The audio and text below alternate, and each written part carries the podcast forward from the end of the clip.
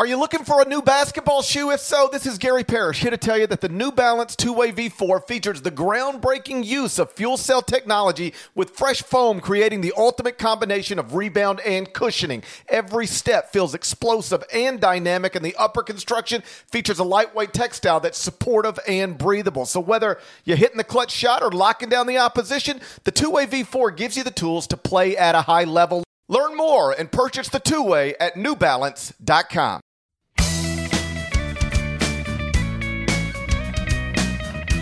Hey there, it's Gary Parrish. It's Monday, June 29, 2020. Welcome back to the CBS Sports Eye on College Basketball Podcast, where we sometimes discuss camel fighting and leaky black. Matt Norlander is here with me. And big breaking news earlier this afternoon Emoni Bates, the number one prospect in the class of 2022, arguably the best high school prospect, regardless of age, not to mention the best high school prospect since LeBron James. He has committed to Michigan State University. Just a random story for a random Monday afternoon. For those unfamiliar, he's a six-nine wing from Michigan, often compared to our king and savior LeBron James, but he actually plays more like Kevin Durant. Incredible shot creator, incredible shot maker. He is incredibly hyped, but I'm not sure, if I'm being honest, if he's overhyped. Each time I've seen him, he's very much looked the part. He is the reigning Gatorade National Player of the Year, and now – if he goes to college, he says he will play for Michigan State. Norlander, how big of a development is this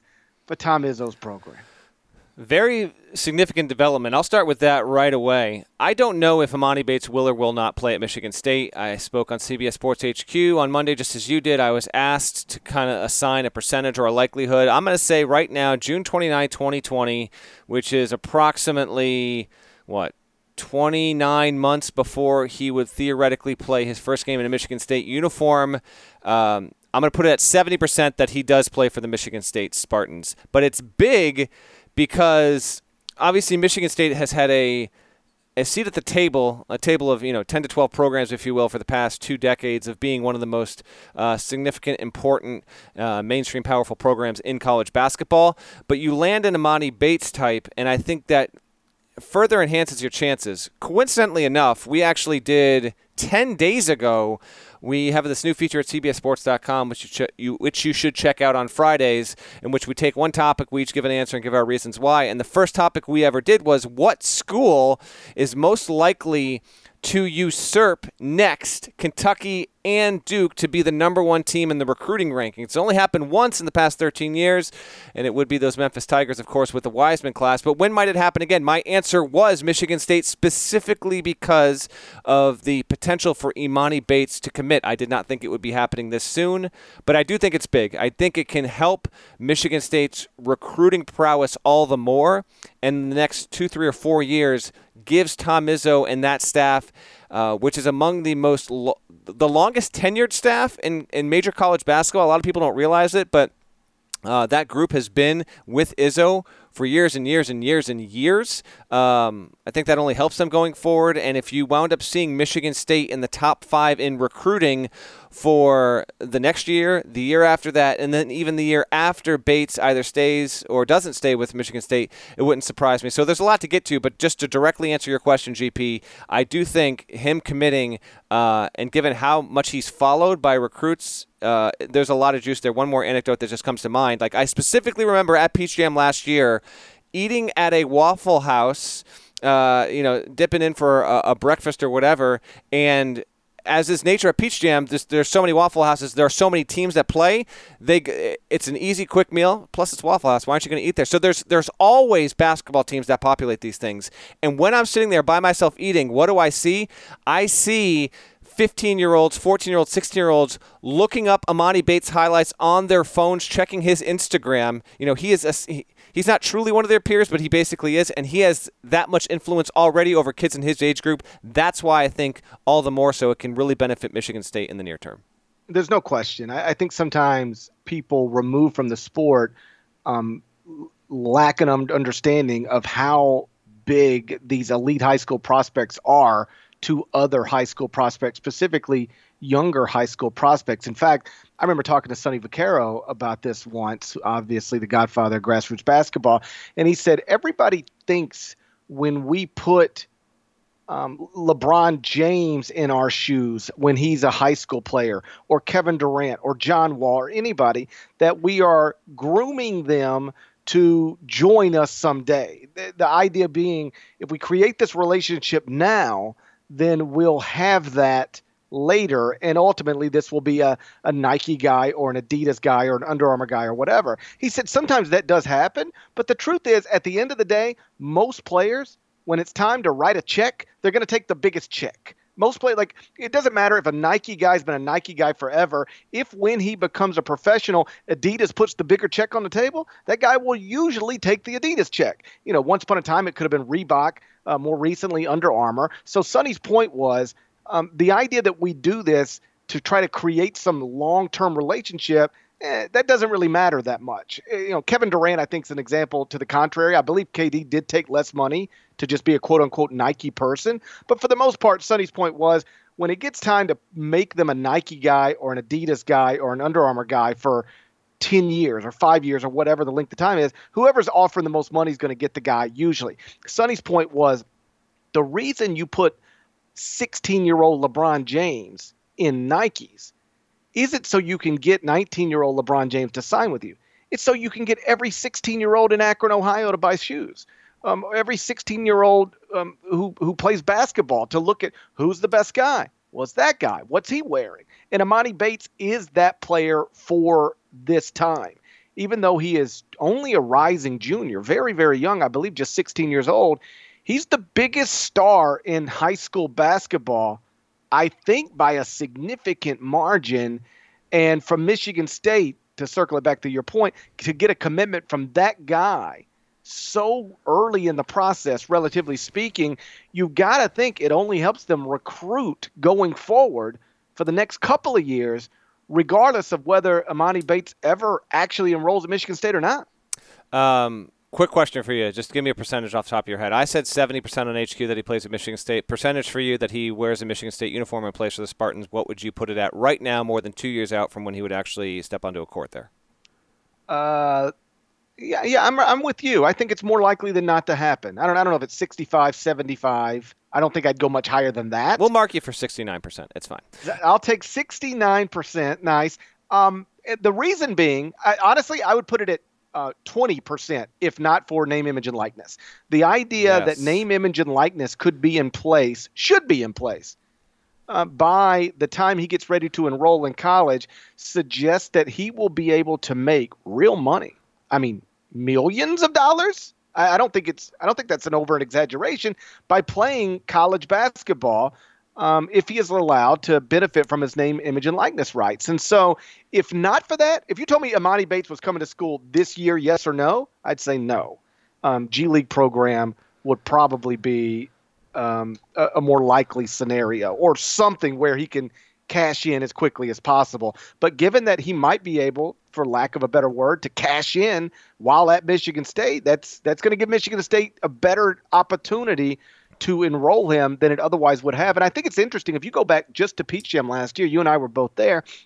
Emoni Bates would be in the gym. Almost no coaches there. They weren't recruiting him at all. Tom was there. Right. But most coaches had assumed that because you got to remember this is a time when Woj and everybody else are reporting that the one and done rule is going away in time for Emoni Bates to enter the draft directly out of high school. Now it appears that's unlikely, which means his options, at least on a surface level at this point, appear to be G League program overseas or college basketball. And if the college basketball option comes with the ability to benefit off your name, image, and likeness rights, I could easily see him spending a year in East Lansing so much to this story. Uh, first of all, the fact that we're even talking about this now is a genuine stunner. Um, you know, uh, the only people that were really aware of this would would have been the Bates family, uh, a few at ESPN that were on it. Credit to Jeff Borzello, our buddy who uh, got with the Bates family in advance of his announcement on Monday, so he was he was hip to it. But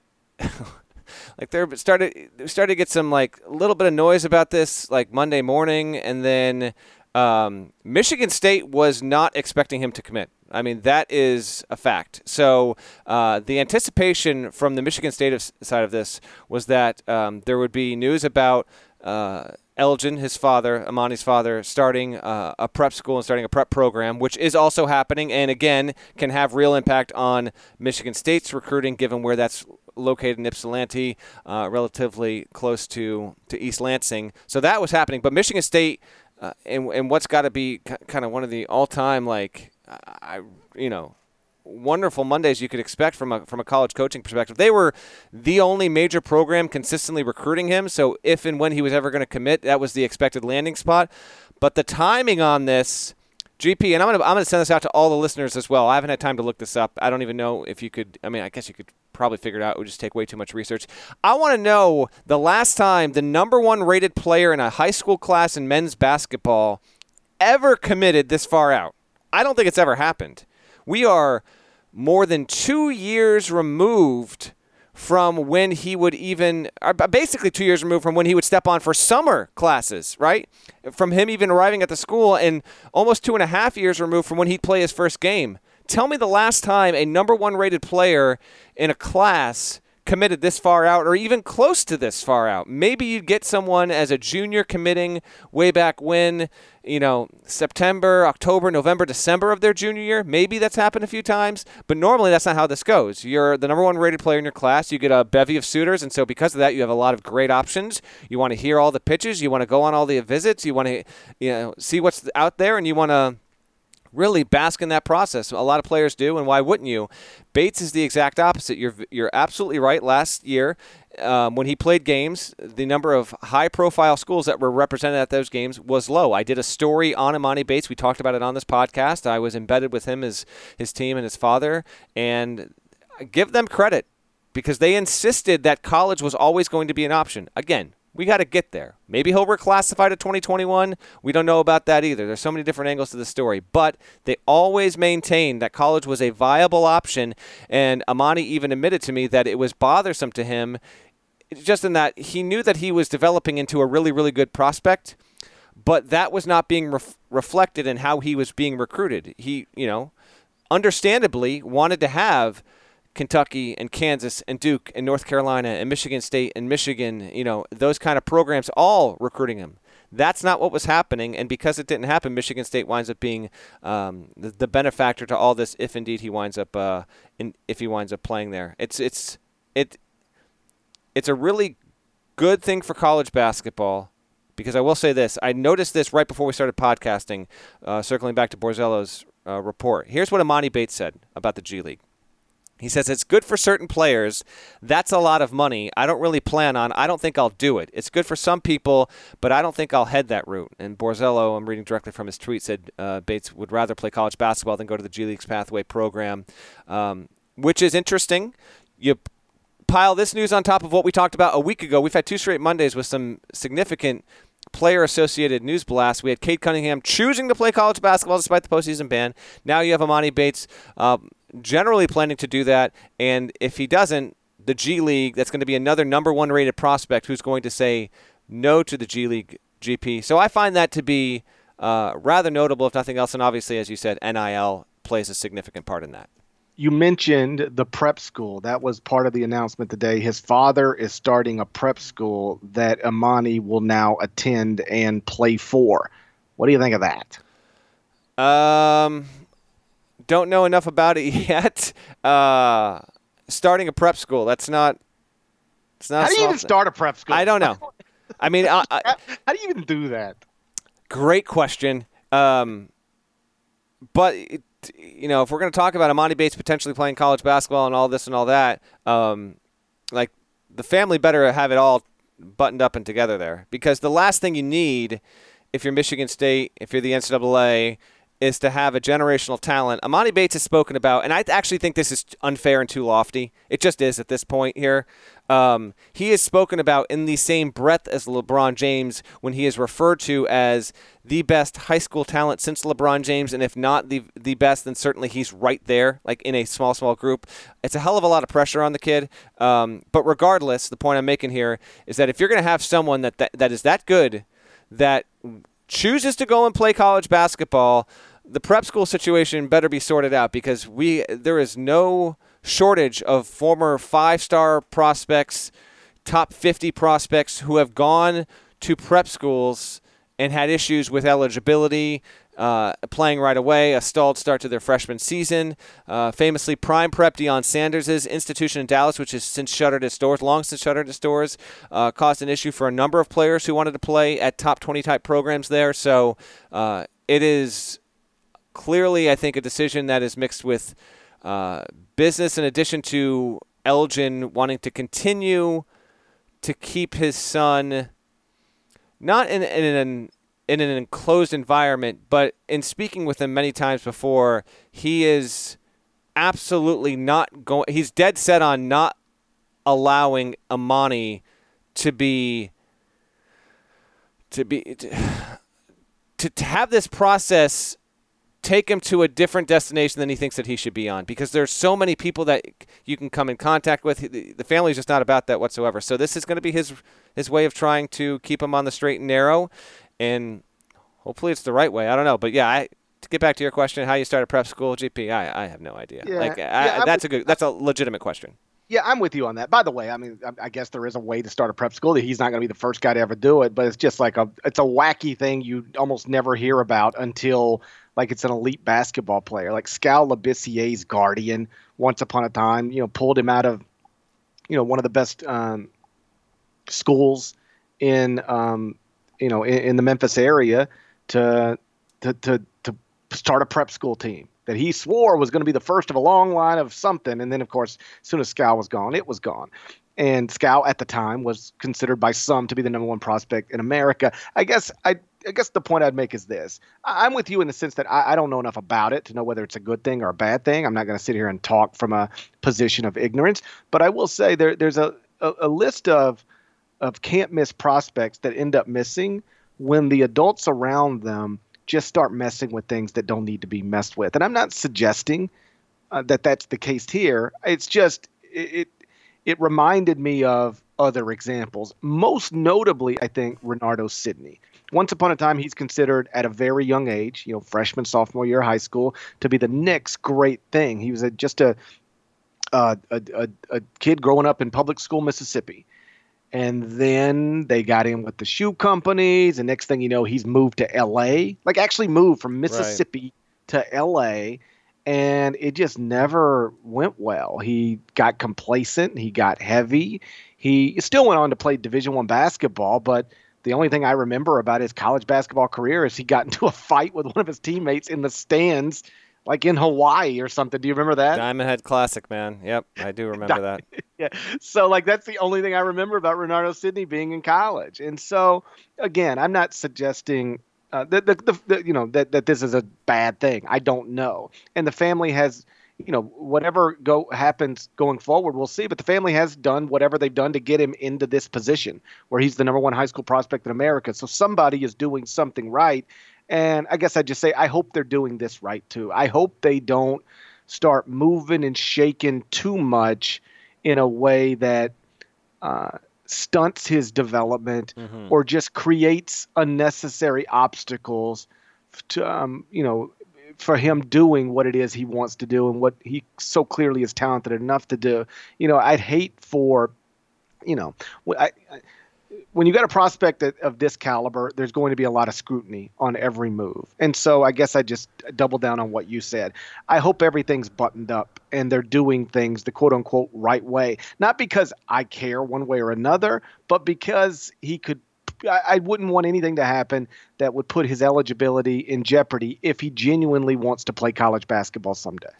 It's important to uh, to note that if anyone's wondering if Bates would reclassify to 2021, which has been you know more and more of a common thing, we as we sit here recording this podcast, we wait on Jonathan Kuminga uh, t- frankly, to reclassify from 21 to 20, and in doing so, uh, potentially announce that he's going to skip college and play professionally. Like we, we still wait on when that's going to happen, but we're almost to July here. If he's going to reclassify, it's not that obviously you know a Texas Tech or anyone's going to make a spot for him, but you know this is dragging pretty late into the summer.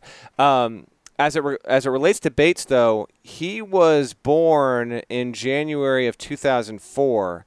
So under current rules he is not eligible for the draft until the year 2023. So obviously he's a 2022 graduate projected to be. He'd play one year the 22-23 college basketball season. If he did that, then he'd be eligible. If he reclassified uh, to 2021, uh, I do not believe that he would. If he reclassified to 2021, I, I still not. He's still not eligible. Uh, I think under current the current literature in the CBA to even be drafted, regardless, until 2023, which would be you know a two and through situation. I just don't think that's going to happen. So just keep that in mind going forward with Bates. There's a lot of moving parts here. If you told me he reclassified to 21, played one year at Michigan State, and then opted out and still had another year to do what he wanted to do professionally, I think that's certainly a possibility. There's a lot of options that he has here. Um, but it's a significant, significant de- development on Monday, and one that uh, that kind of came out of the blue. It, I do think that him going there, if he does, will clinch Michigan State getting the number one ranked recruiting class for Emoni's graduating class. By pure nature, is he's going to attract other talent. Now, some talent won't want to go there because some guys are going to want to be the guy. I get all that, but I do think that Tom Izzo set himself up pretty nicely to uh, to potentially. I mean, that might wind up being his next team with the best chance of winning a national title. But I don't want to put the cart ahead of the horse too much there. Uh, what other thoughts, GPS? This came down by the way, I hope you're enjoying your second week of your vacation. I mean, this dude goes on vacation. Cade Cunningham uh, announces, kind of like a bolt out of the blue, a little bit. Uh, no, by the way, I'm staying at college, so we get that done. And then um, it hasn't been exactly totally quiet on the college front, but somewhat quiet. And then Monday, out of nowhere, you get the Emoni Bates stuff, which is as significant of a prospect-related decision as we're going to get in the next two years. So, uh, well timed by you, my friend. Yeah, I uh, I get a a text message from Randy Brickley, who works with us, CBS Sports, who um, coordinates for HQ, and he's like, "Hey, uh, can you come on to talk about Emoni Bates?" And I'm like, "What? Like, well, about what? Like, like, like, and, and, they're, and they're like, well, there's some speculation that he might commit, and because I'm been totally unplugged today. You know, I was, I was outside with the kids, you know, measuring for a new playground set.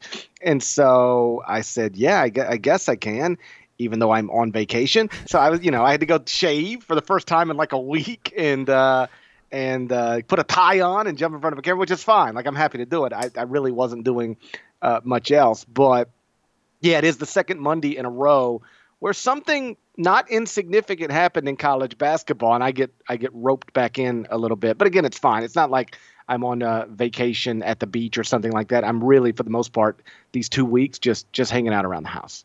Yeah. Um, well, listen, I did want to just touch on one more thing real quick with Bates' situation, and you brought it up because I don't think it can be undersold.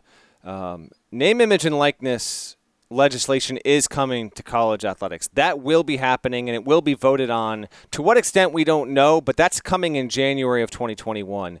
So Bates' potential earning potential at, at, the college level to me is entirely fascinating here.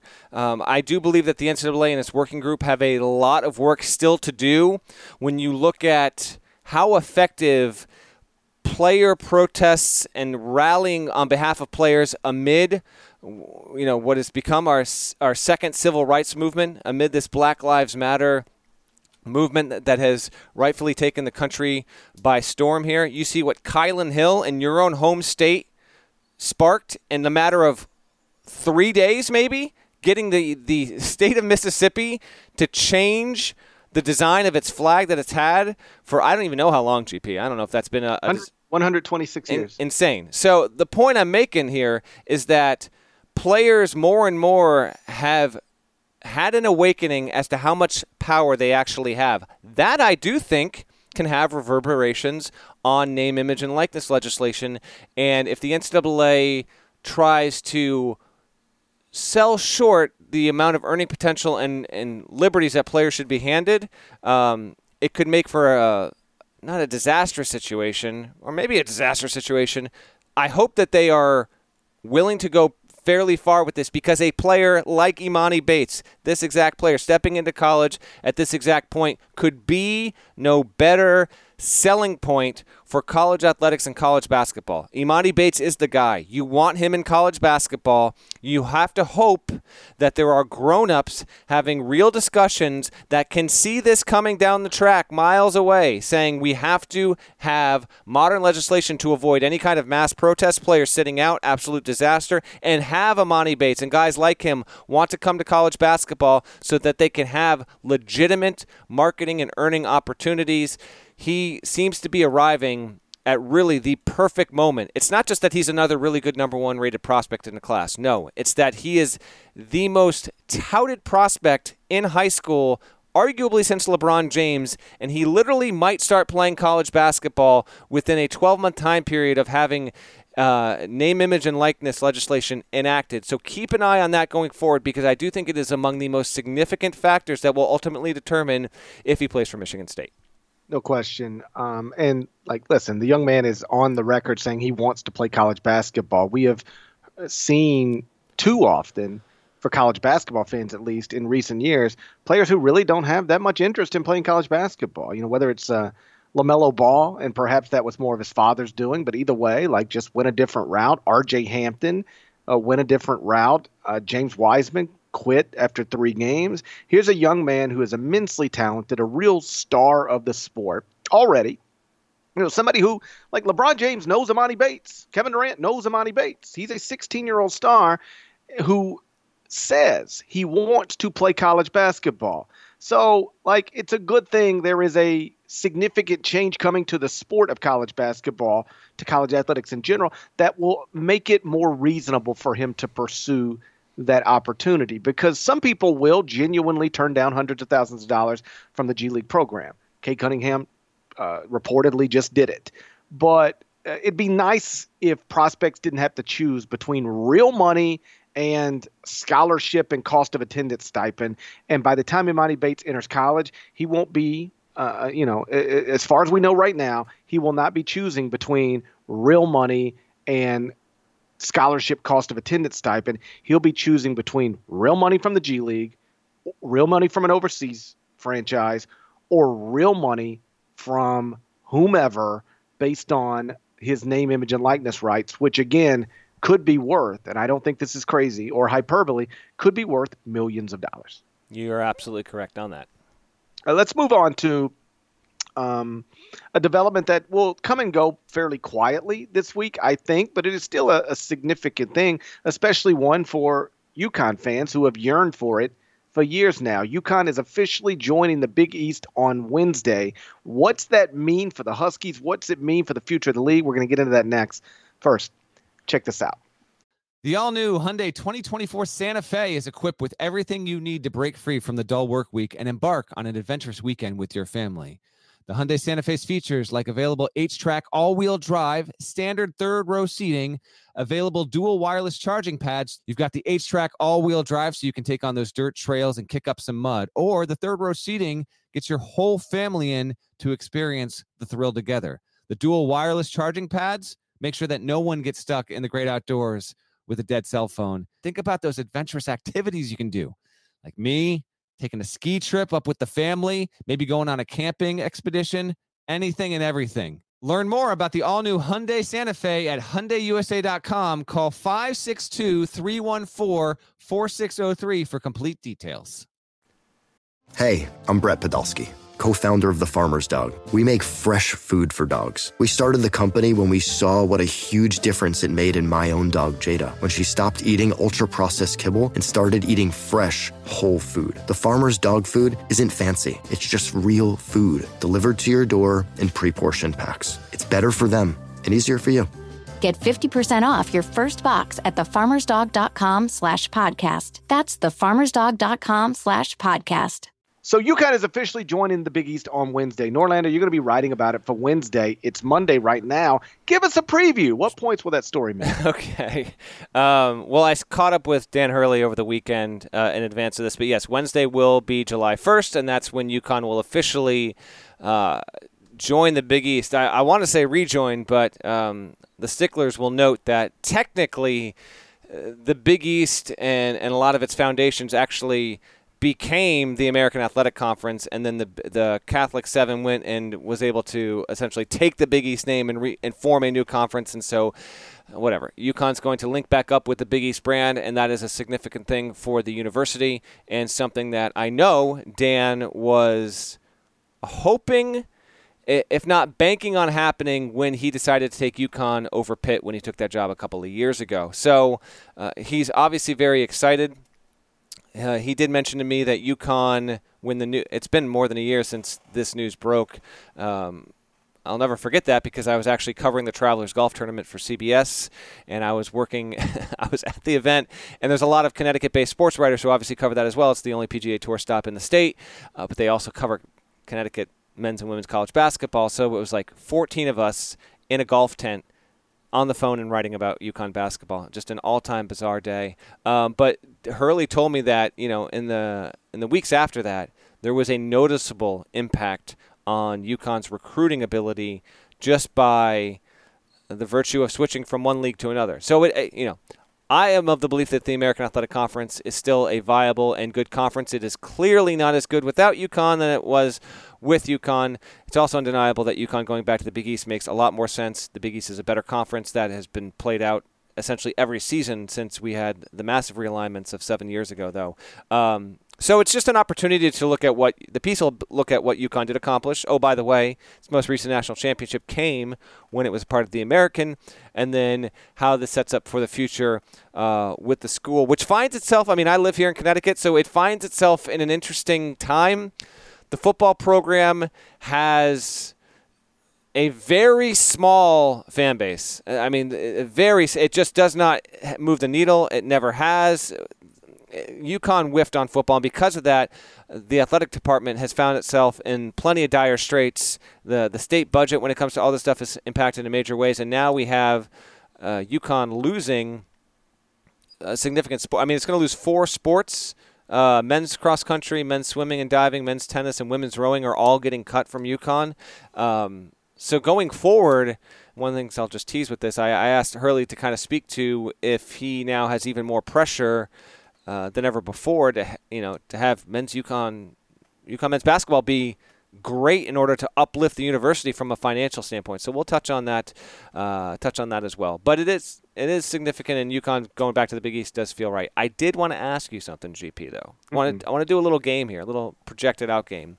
So UConn going back to the Big East means that the league will go to 11 teams, and because of this, it will have a true round robin still, and it will go to a 20 game schedule, which is going to be great. But I wanted to do a little thought exercise here, and maybe someone four or five years down the road can uh, can keep us in line and keep us in check. We've got a very devoted listenership who often uh, tracks the stuff for us, and we appreciate it.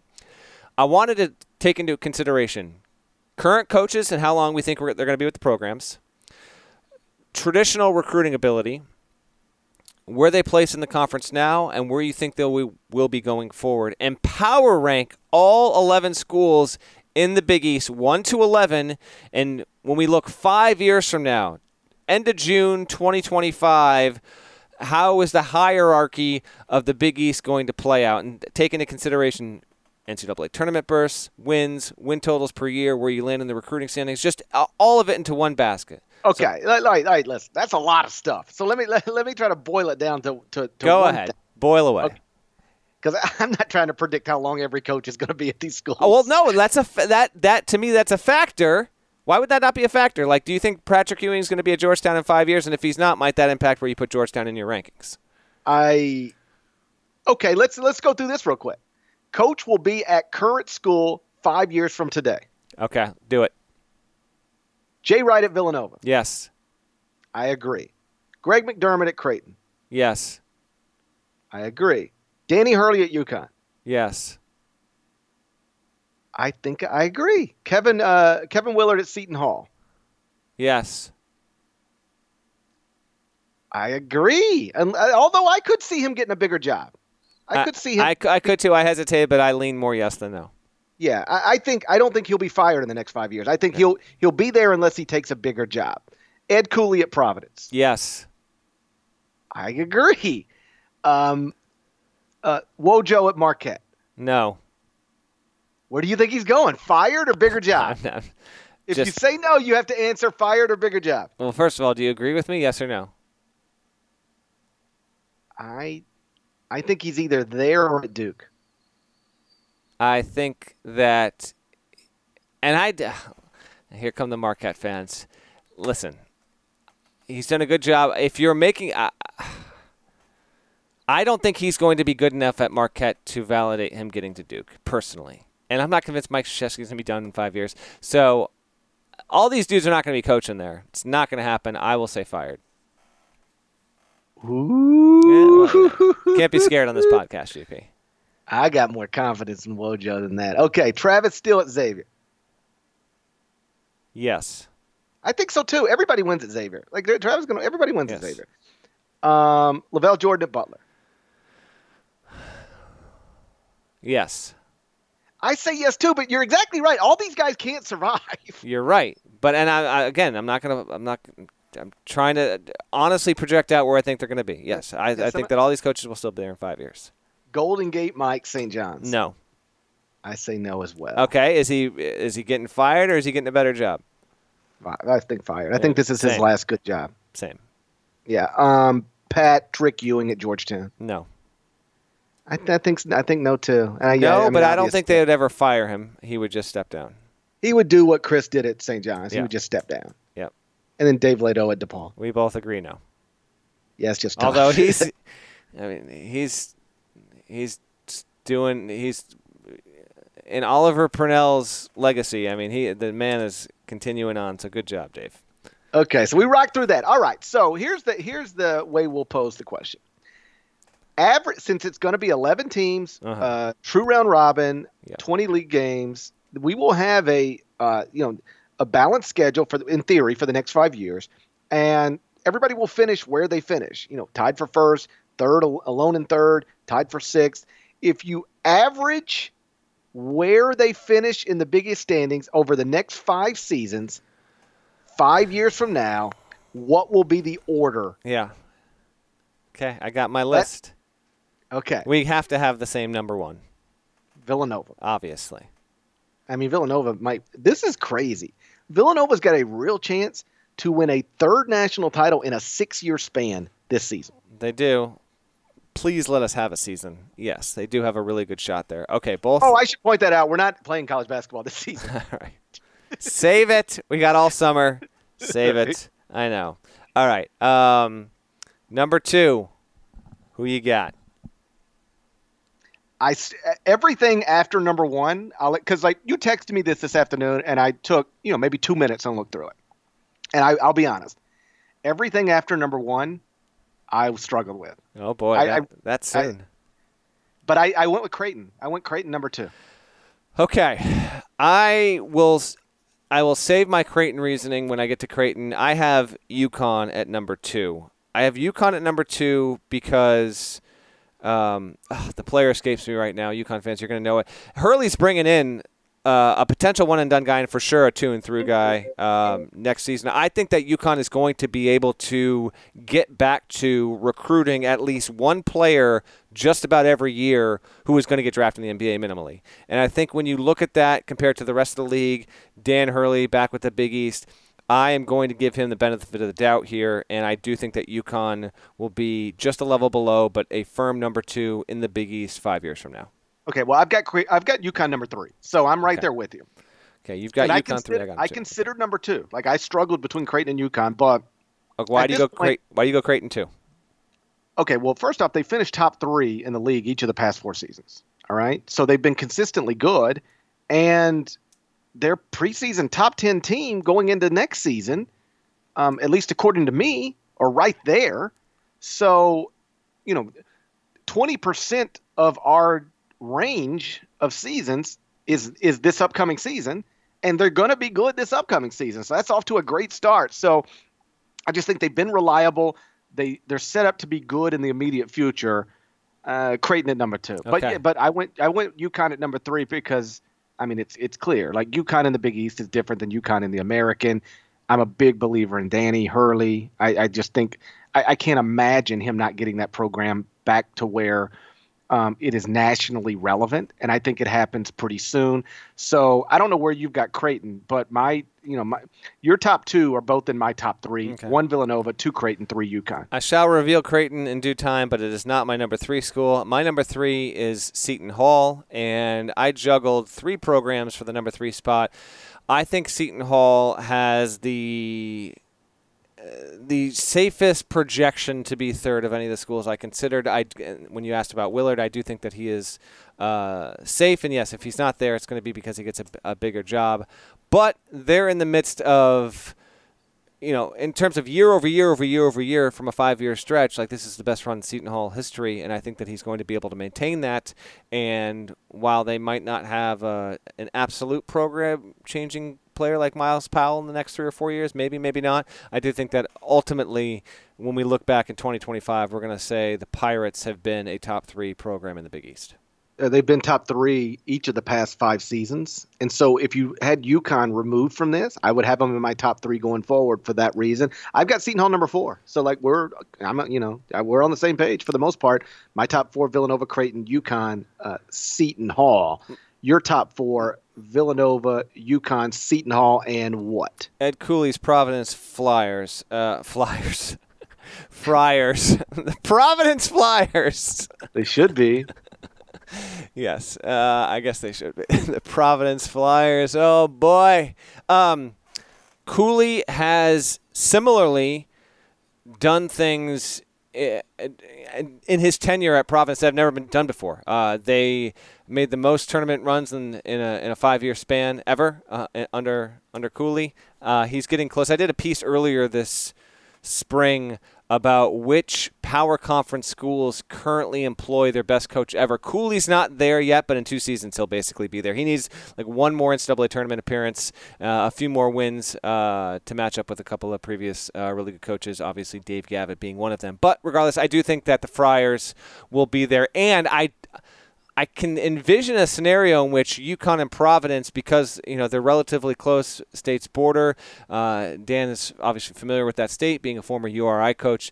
Get not only a nice rivalry going, but um, a really nice recruiting rivalry, uh, all the more so in the Big East there. So um, that's probably a little bit of gamble. I'm, I'm curious to see where you end up putting PC, but they are my fourth. And then Creighton is my fifth. And the reason why I have Creighton fifth is I had to take into account the potential that Creighton is hit significantly by the NCAA whenever that case comes down, and if it is as drastic as a postseason ban, which I don't know if it will be or won't, but Creighton's not going to get out of this unscathed. I mean, it, it in short, I was in the courtroom when I saw former Creighton assistant coach probably whose behavior, even if it was allegedly tongue in cheek, was as bad of a look as any assistant coach that was caught in the Cosmopolitan uh, when the FBI was doing the sting uh, operation on Christian Dawkins, and so I, I think that Creighton's going to wind up getting getting hit here, and so I think that's going to set them back a little bit.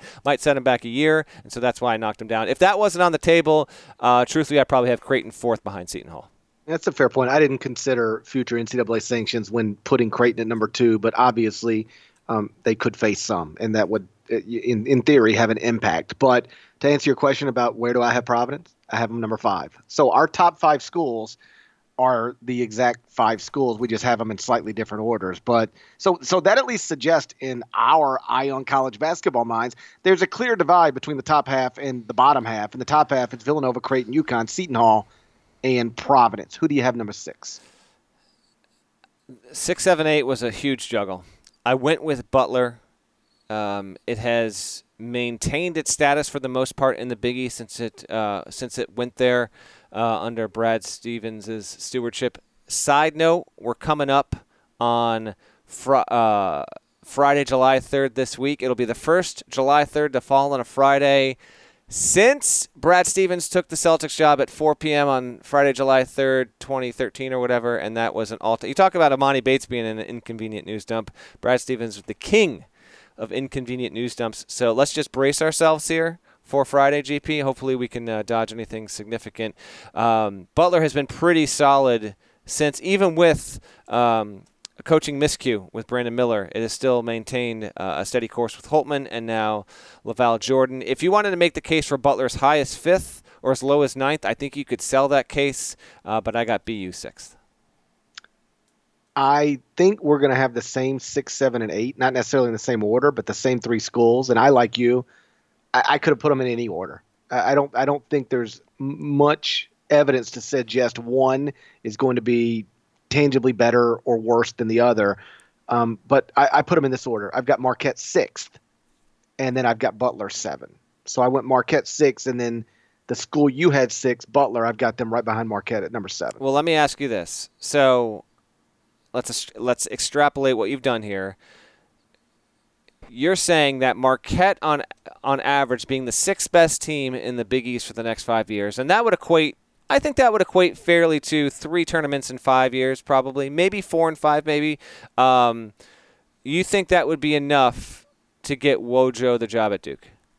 I'm not sure. I just know that, or I don't know. I shouldn't say I know, but my understanding has been that if he were in a position to be the guy, K would prefer for him to be the guy. That that that if you were to ask Mike Krzyzewski privately, and, and by the way, like I, this is a conversation I probably had a, a, a year ago, two years ago with people, but at the time I remember the consensus in coaching circles was that if Wojo is if Wojo can be reasonably hired at Duke when K leaves, that is what K would prefer. Hmm. That's the guy he'd like to hand the program to. But eh, because I don't think there's any doubt K is going to make the next hire. Like that, he's going to sign off on it. Of course, as he should. Um, but like, what if Bobby is just killing it at Arizona State? I mean, does that former Blue Devil just you, right. you go? You got a coaching star who played here. Like we can't not hire that guy. What if Jeff Capel is killing it at Pitt?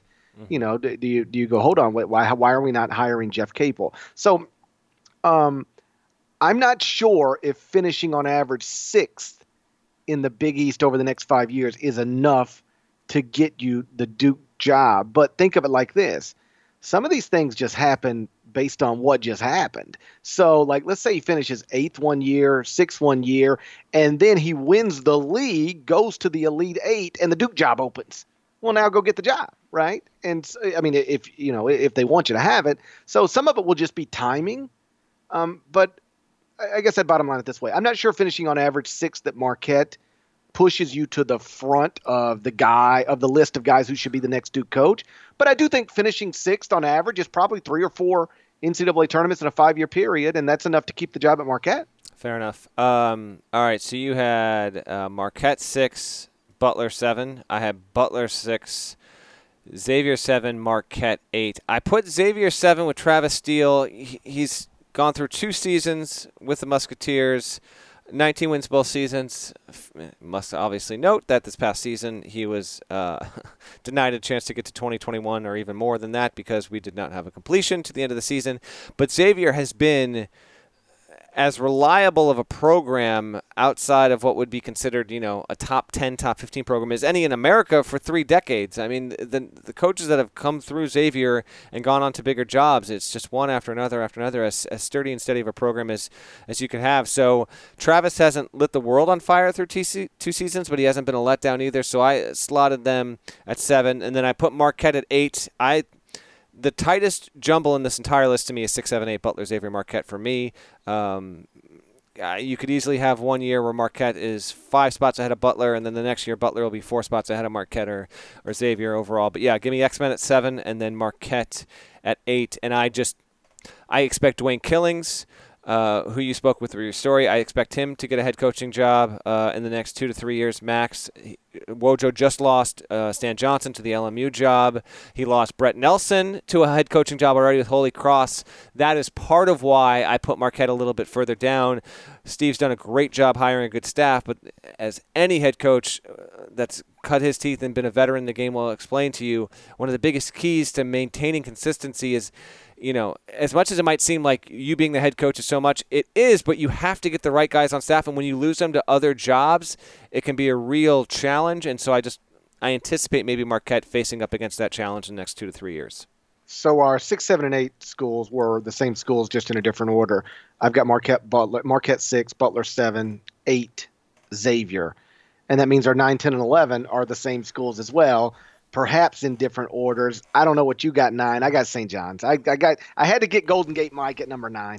Eh, we so I think for the first time with Nova at one, this is where we land with the same. I I almost think I put St. John's at nine for you and Golden Gate Mike too. This might have been a sympathy play. I don't know, but um, listen, I'd love to. I truly would love to be wrong about these projections, and you know what? We're probably going to be wrong. But uh, I think some of our our guesses here are informed by how these programs have performed, broadly speaking, since the Big East uh, reformed itself seven years ago. But I haven't seen it from St. John's, and there's still skepticism over whether uh, Golden Gate Mike was the best hire for that program in that spot. So, yeah, I put him at nine, and I don't expect five years from now he will be the head coach there. Uh, 10, I went with Georgetown. As did I. And I did. I mean, I had Georgetown, then St. John's, St. John's, Georgetown. It's they're basically on equal footing. Uh, Patrick Ewing, uh, who recently did an interview with uh, John Fanta of the Big East and uh, spoke about recovering from COVID. Happy to see that he is doing well, but from a roster and program situation, Georgetown should be the worst team in the league next season, and uh, Patrick is going to have to figure out a way to keep up with recruiting and overcome a lot at this point. It's not where they thought it would be, and it's because of that I just see the issues compounding and Georgetown not getting out of this hole that it's in until it makes, makes its next hire. And barring absolute disaster, I think Patrick Ewing is rightfully committed to doing the job at least three more seasons. And because of that, I just think they're going to be consistently trying to catch up, and that's why I've got him 10th. Yeah, like uh, on paper, they should be the worst team in the league this season. Then who knows what that means going forward? Which stinks, by the way. Like Georgetown needs to be good. It, it, you know, Georgetown is a big brand in college basketball, and I was really like the the the eight year old version of me was like pumped up about the idea of Patrick Ewing leading Georgetown back to prominence because I was a based on where I lived, I was a college basketball fan well before I was an NBA fan. And Patrick Ewing was like this larger than life figure, like from my childhood. Like one of my earliest memories of being a college basketball fan was the 1984 85 season. And the thought was that, at least the thought here, was that Keith Lee in Memphis State was going to play Patrick Ewing in Georgetown in you know in the national championship game. I mean they they they were both in the final four. Um, you know they were on opposite sides of the bracket. Keith, you know Patrick is obviously an icon. Really, only people in Memphis know Keith Lee, but like go to go go Google Keith Lee. I mean multi. I don't want to I don't want to be wrong about it, so let me make sure I'm right. But like, um, I, I believe, a two-time consensus first-team All-American in 1983 and 85. Like that's almost unheard of in modern basketball. Um, but he was an absolute monster of a college basketball player, and it was supposed to be Patrick Ewing against Keith Lee for the national title. Then, of course, Villanova upsets Memphis in the fi- in the Final Four, then upsets Georgetown to win the national championship.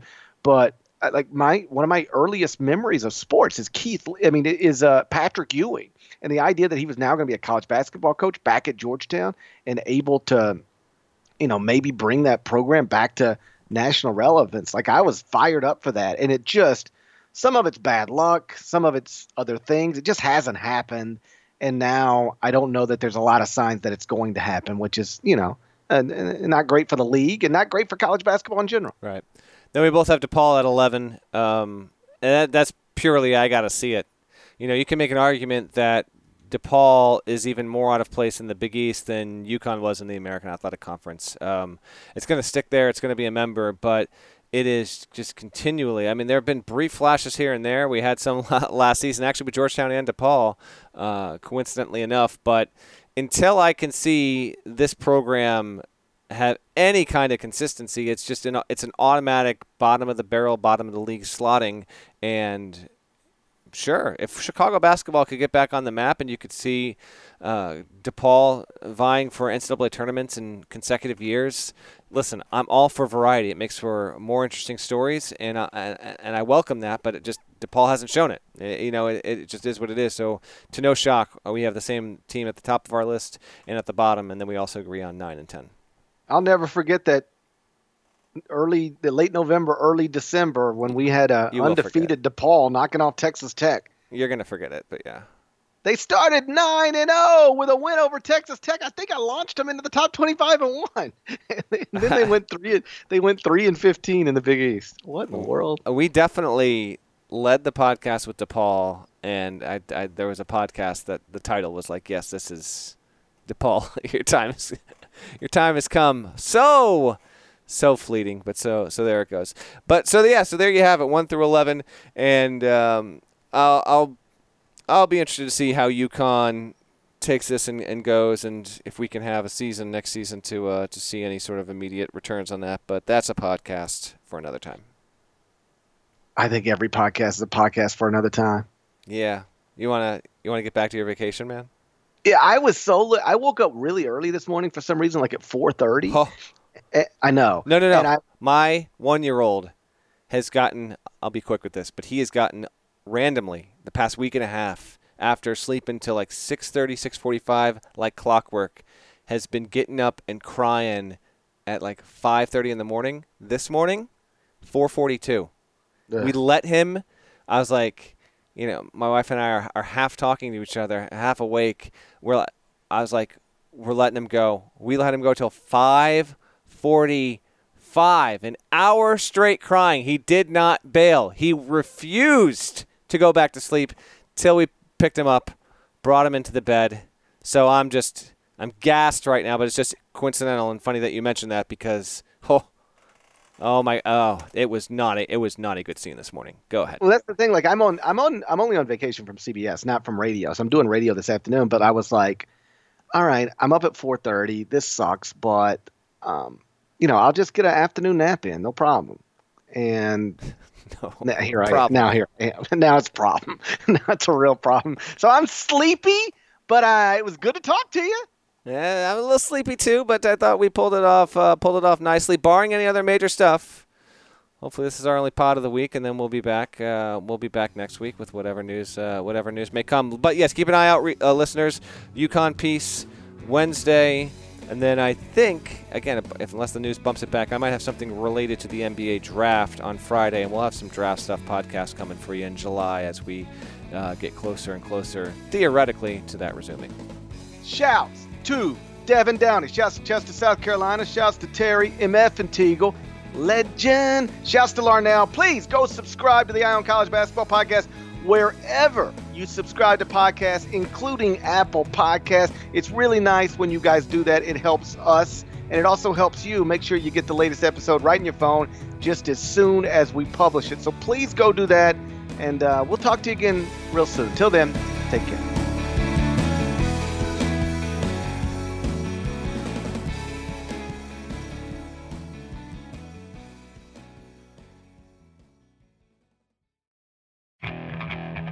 Okay, picture this. It's Friday afternoon when a thought hits you. I can waste another weekend doing the same old whatever, or I can conquer it. I can hop into my all new Hyundai Santa Fe and hit the road. Any road. The steeper, the better. Because my all new Santa Fe is available with HTRAC, all wheel drive, so I can hit the trail without a worry in the world. Heck, with three rows and best in class rear cargo space, I can pack the whole family in with all our gear. We've got available dual wireless charging for our phones, so we'll never lose touch with civilization, and we won't lose touch with the primordial power of Mother Earth. So, which is it? Waste the weekend or do something a little more epic? And conquer it in the all new Hyundai Santa Fe. Visit HyundaiUSA.com or call 562 for more details. Hyundai. There's joy in every journey.